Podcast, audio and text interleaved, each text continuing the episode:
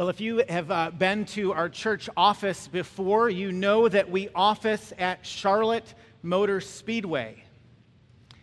I'm not going to lie, it's a little weird. It's a little weird pulling up and parking in this massive parking lot of occasionally hearing cars zip by while I'm in my office uh, doing work. It is a, a, a, hustling and bustling place. It's fascinating. If you were to go to Charlotte Motor Speedway and walk in that main level, there, there are doors there. You would walk through the doors, and on the, the left hand side, you would see a security guard that would welcome you.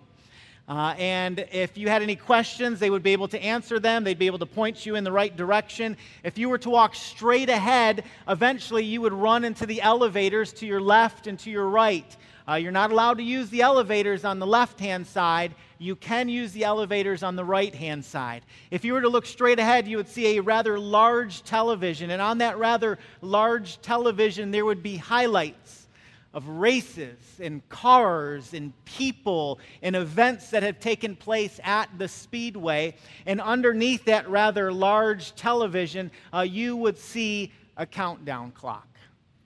And when you look at the countdown clock, the clock is counting down to two major events that happen in May and in October. Uh, they are the two races, or I guess technically three races, uh, that they plan for and prepare for and look forward to all year round.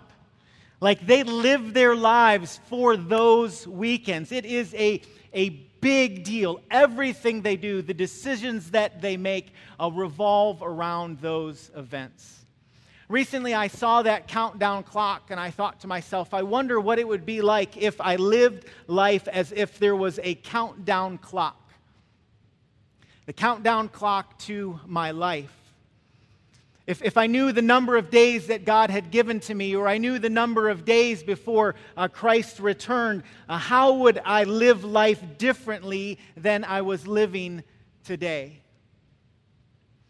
Have you ever thought of that before? Have you ever thought about how your life would be different or unique or what you would change if you knew uh, there was a countdown clock that was counting down the days and the hours and the minutes and the seconds?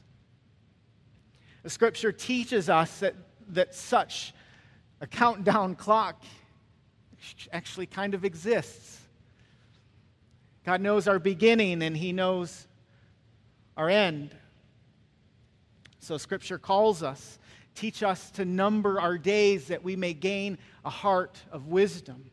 This morning, I want us to think together about how to uh, prepare uh, for the day when our countdown clock hits zero.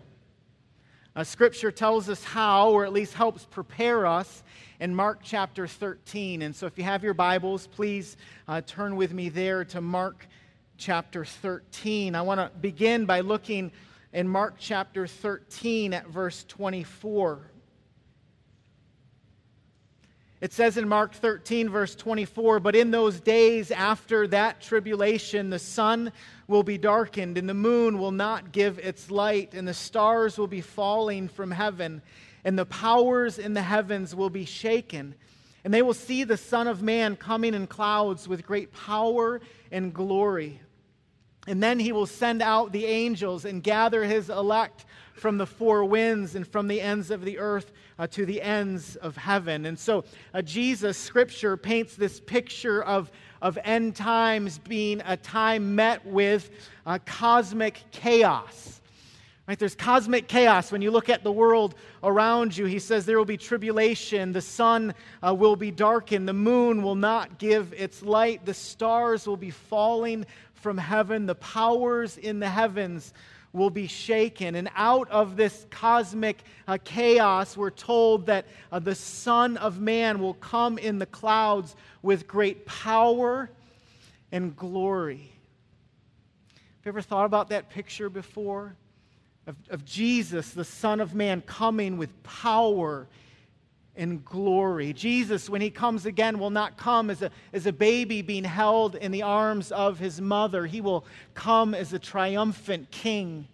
I have to admit, when I read that, there's part of me that I can't even begin to grasp uh, what that experience would be like. I mean, even my very definition of power and glory uh, seems so tame and minuscule and my, minute and insignificant uh, compared to God's power and God's glory seen in the person of Jesus. I mean, think about it for a second. What do you typically think of when you think of power?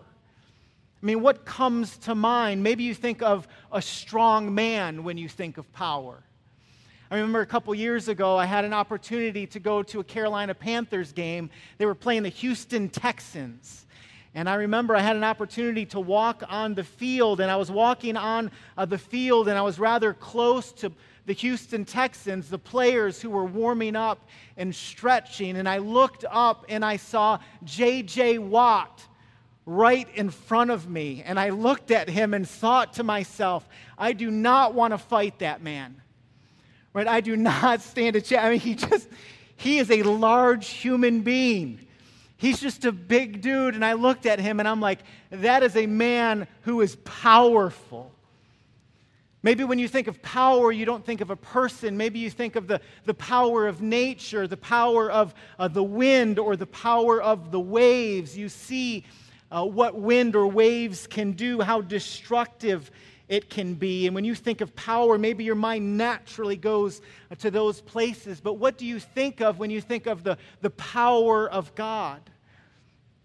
It seems like I think about that idea, and yet I, I struggle, I grasp for words or even for a picture that adequately describes the power of God. And yet, Scripture, there are times when Scripture describes God's power to us.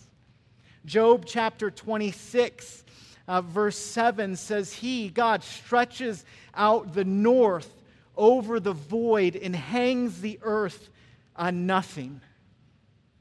He binds up the waters in his thick clouds, and the cloud is not split open under them. He covers the face of the full moon and spreads over it his cloud. He has inscribed a circle on the face of the waters at the boundary between light and darkness. The pillars of heaven tremble and are astounded at his rebuke. By his power, he stilled the sea. By his understanding, he shattered Rahab.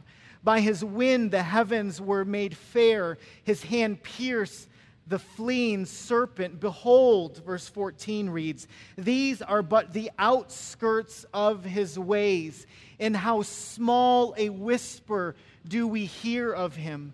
But the thunder of his power, who can understand?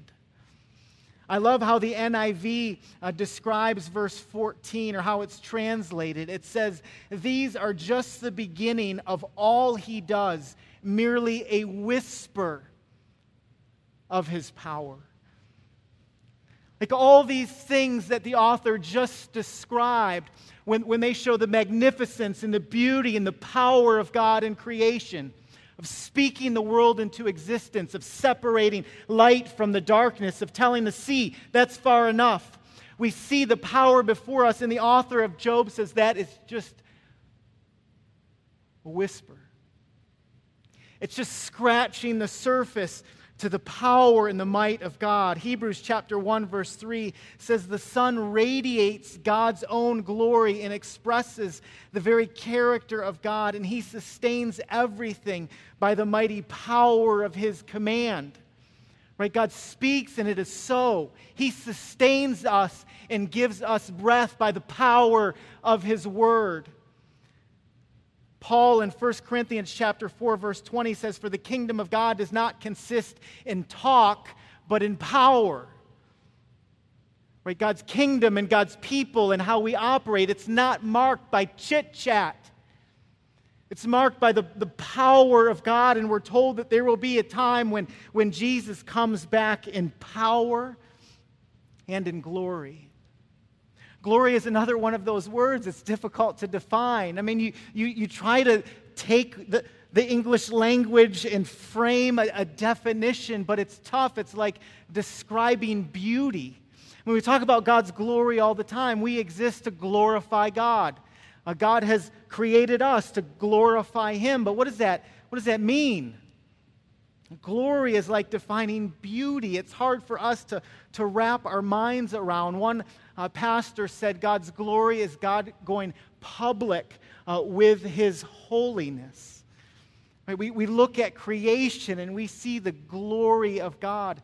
People in Scripture, when they asked to, to see God's glory, were blown away. Remember when Moses asked God to see his glory, and God, in essence, was like, You can't handle it.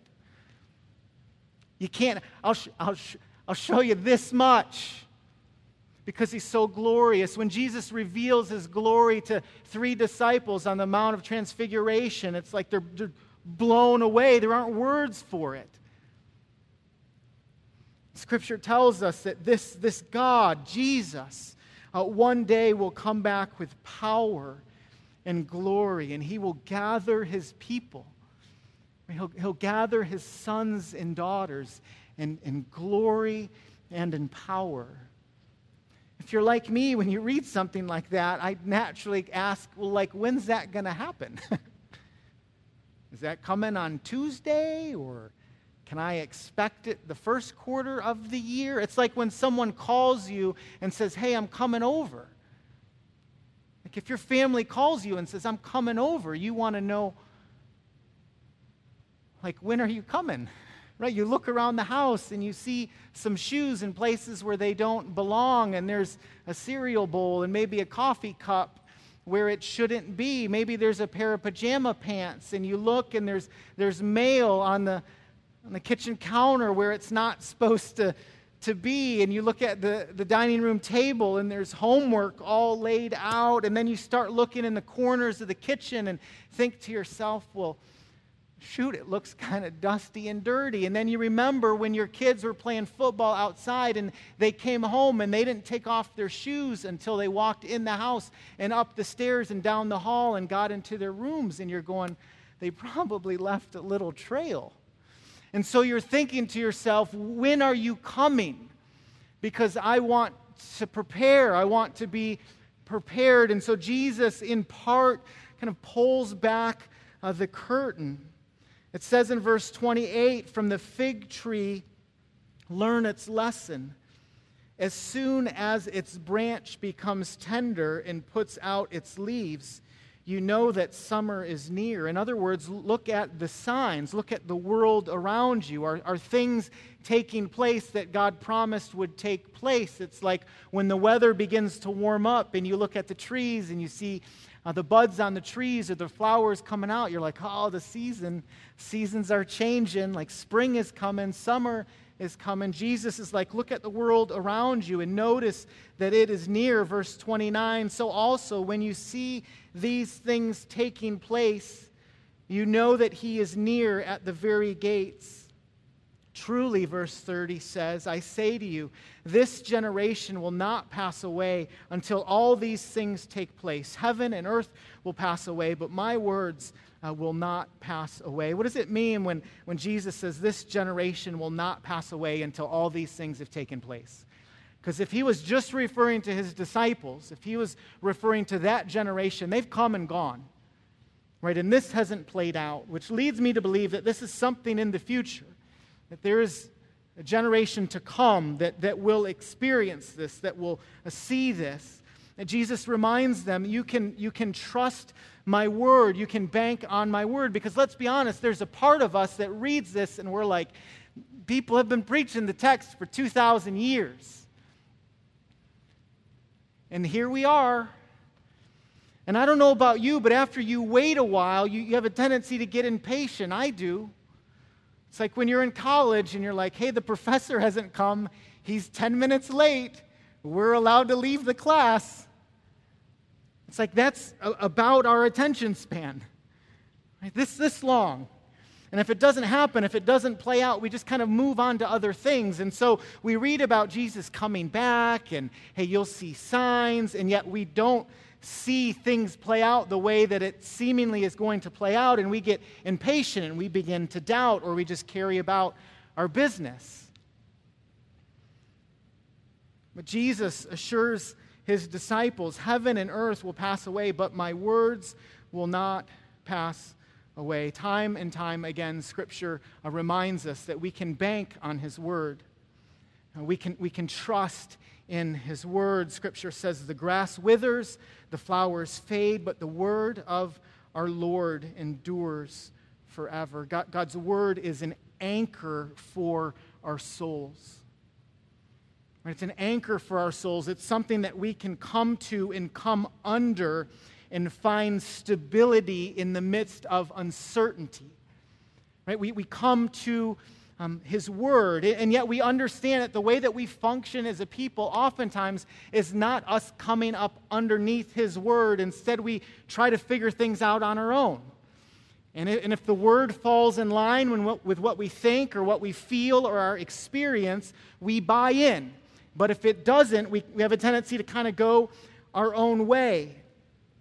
I recently read an article from author Sam Allberry. He's a, a pastor in England. He works for a ministry called uh, Ravi Zacharias International uh, Ministries. And, and in this article, uh, he, he talked about how uh, oftentimes the way that we think and feel as a people, our, our moral compass, is influenced by our own experience and by the culture around us. And he quotes a psychologist uh, by, the, by the name of, uh, of Jonathan Haidt. It's H I D T. Jonathan Haidt, he wrote a book called The Righteous Mind. And he writes in the book, The Righteous Mind, that our moral convictions tend to come about intuitively rather than rationally. We have a gut feeling about what is morally right and wrong, and the institutions driving that gut reaction have changed in the past decade or so. Particular moral taste buds have come into play. Does a given course of action seem harmful or not, freeing or oppressive, a fair or discriminatory? These primary factors, Haidt argues, determine our moral conclusions. I think in many ways, uh, what this gentleman writes, Jonathan Haidt, is, is accurate. Right? I, I think oftentimes we are influenced by uh, the, the morals of the world around us, and yet, as, Christians, as followers of Christ, it should not be that way. Right? Our, our, our, moral compass, what we believe in, what we trust, should be influenced and determined by what the Word of God says and speaks. Um, this, this Sunday is Sanctity of Human Life Sunday. Right, since 1973, uh, on the low end, 53, 53 million, 53 million babies have been aborted. And we have convinced ourselves through our own logic in the world around us that this is a good idea, that this is what it means to be free. But Scripture would teach us something else. It would teach us about the sanctity of human life. We're to come under the Word and says, what does the Word teach and say about this particular issue? Uh, tomorrow is Martin Luther King uh, Jr. Day. Right? And so we think back as a nation upon the life of one man who stood up and said, This is not okay. It's not okay. Right? He spoke for justice. He had a dream. So, as the people of God, we look to the Word and we says, what, what does the Word teach? What does the Word say? And we bring ourselves up under the Word. The Word says that we are created in the image of God and we have intrinsic value and worth. And so we value people not because of the color of their skin, but because of the one who created them.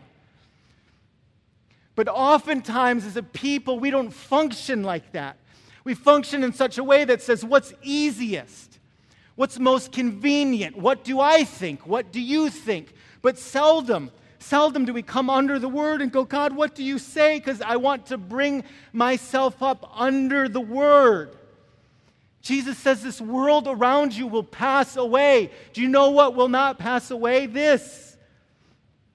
And so we come up under uh, the word of God. Scripture teaches us that Jesus is coming again with glory and power. Jesus is coming again. We can bank on it, we can cling to his word. Jesus is coming again, and nobody knows when. Nobody knows when. Verse 32 But concerning that day or that hour, no one knows, not even the angels in heaven nor the Son, but only the Father. Be on guard, keep awake, for you do not know when the time will come. It's like a man going on a journey when he leaves home and puts his servants in charge, each with his work, and commands the doorkeeper to stay awake. Therefore, stay awake, for you do not know when the master of the house will come in the evening or at midnight or when the rooster crows or in the morning, lest he come suddenly and find you asleep. And what I say to you, I say to all uh, stay awake. So Jesus is coming back. You don't know when, and I don't know when. I don't know. I don't know. I mean, I, I, read about things that happen in human history. I, I see the headlines just like you see the headlines, and I can think to myself, well, some, some of this is playing out. Some of this is happening wars and rumors of war and natural disasters. And I, yeah, it's happening. But I don't know when Jesus is coming back. And you don't know either. I read this and I thought this was like every movie that I ever saw when I was 17 years old played out this scene with teenagers. Right? Their parents leave for the weekend. It's like every movie, like 70% of them, right? Mom and dad leave. They're like, listen, make sure, make sure you behave. We're leaving. We're going on a little vacation. We'll be back. Don't do anything crazy. Parents leave. What do the kids do? Like, next scene, there's cars parked on the front lawn, there's loud music, there's red solo cups all over the house. You like, you know how this is going to play out. Like they're dancing, they're having a good time, and for whatever reason, someone forgot something, their plans changed, they missed the flight, whatever. But mom and dad come home, they swing open the door, and there are the kids throwing a party. This is like describing that.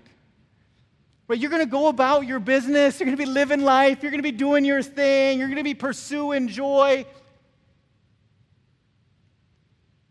Dad's going to come back.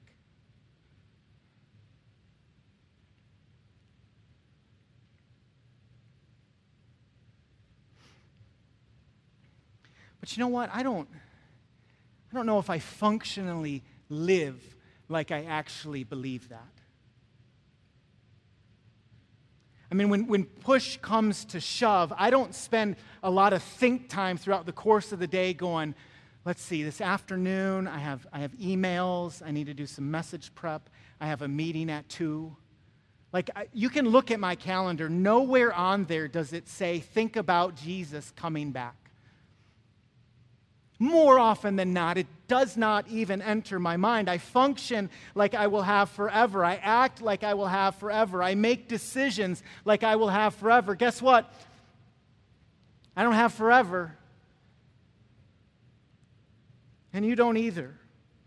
Ephesians 5 says, Look carefully then at how you walk not as unwise, but as wise, making the best use of the time, because the days are evil. Therefore, do not be foolish, but understand what the will of, of the Lord is.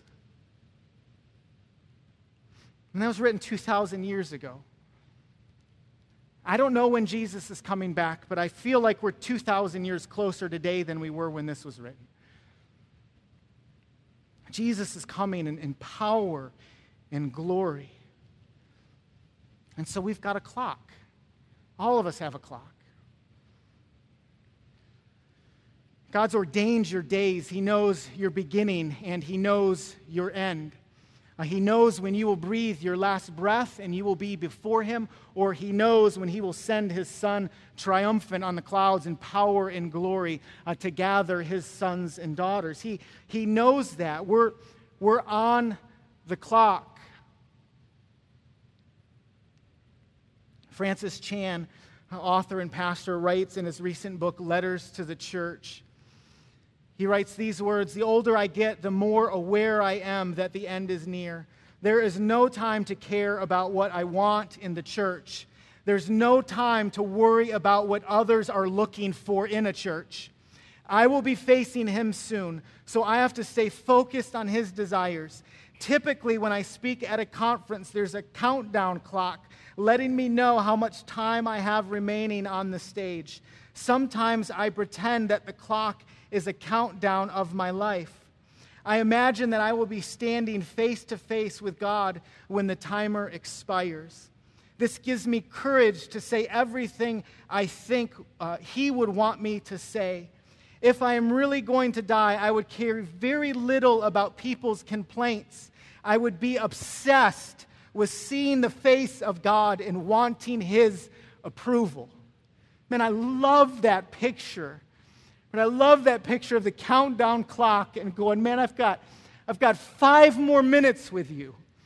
And I don't know what today holds. I don't know what this afternoon holds. I don't know what this next week or this month or this year holds. I've got a clock. And so do you. So, if that is true, if we actually believe that, if we believed it in our hearts, how would life be different? How would life be different? I mean, think about the way that you spend your time. Think about the conversations that you have. Think about the things that you pursue. Think about the thoughts that consume your minds. Think about uh, the stuff that really, really, really bothers you. Man, if you knew your clock was ticking, would you still be consumed with the same things? Would you still think about the same things? Would you still uh, pursue the same things? something tells me that if, if I knew that that were true, if I lived that way, that I would want to know that I'm right with God. I want to know that this is, that we're good. Scripture tells us that we can be right with God through a relationship with Him. Scripture teaches us that we were born into sin. Word, thought, and deed. We've done things that are contrary to God's law. We couldn't save ourselves. We can't jump through spiritual hoops. We can't do anything in and of ourselves to make God pleased with us or proud of us. God's holy and just, and so he can't ignore our sin or turn a blind eye to our sin. He must deal with it. And so he sent his son Jesus, fully God and fully man, to live a perfect life and to die a sinner's death. Scripture teaches us that Jesus was buried and he rose again in newness of life. Uh, by faith, because of the finished work of Jesus, we can enjoy that life. We can say, when the clock strikes zero, man, I cannot wait to see Jesus. And I can't wait to see Jesus. I can't wait to stand before him and go, Jesus was good enough. He's good enough. I'm riding his coattails. Man, I'm trusting in him. Something tells me if we knew that we had a clock, we would want to be right with God, and something tells me that we would want our relationships here, our horizontal relationships, to be squared away. Like we'd want to make sure that, that we didn't carry baggage or hold things against our brothers and sisters. We'd have conversations that maybe we didn't want to have or we weren't all that excited to have. We, would forgive people that had wronged us. We'd, we'd let people go. We wouldn't hold their, their sins against them any longer. We'd free them. And we'd experience the freedom that God has given to us. If you knew you had a clock, if you knew you had a clock, would you live life differently? And if you knew Jesus was coming back this afternoon or next week or a month from now, all of us uh, have a clock. Right? Jesus is coming, and the clock is ticking. And so be ready. Would you pray with me?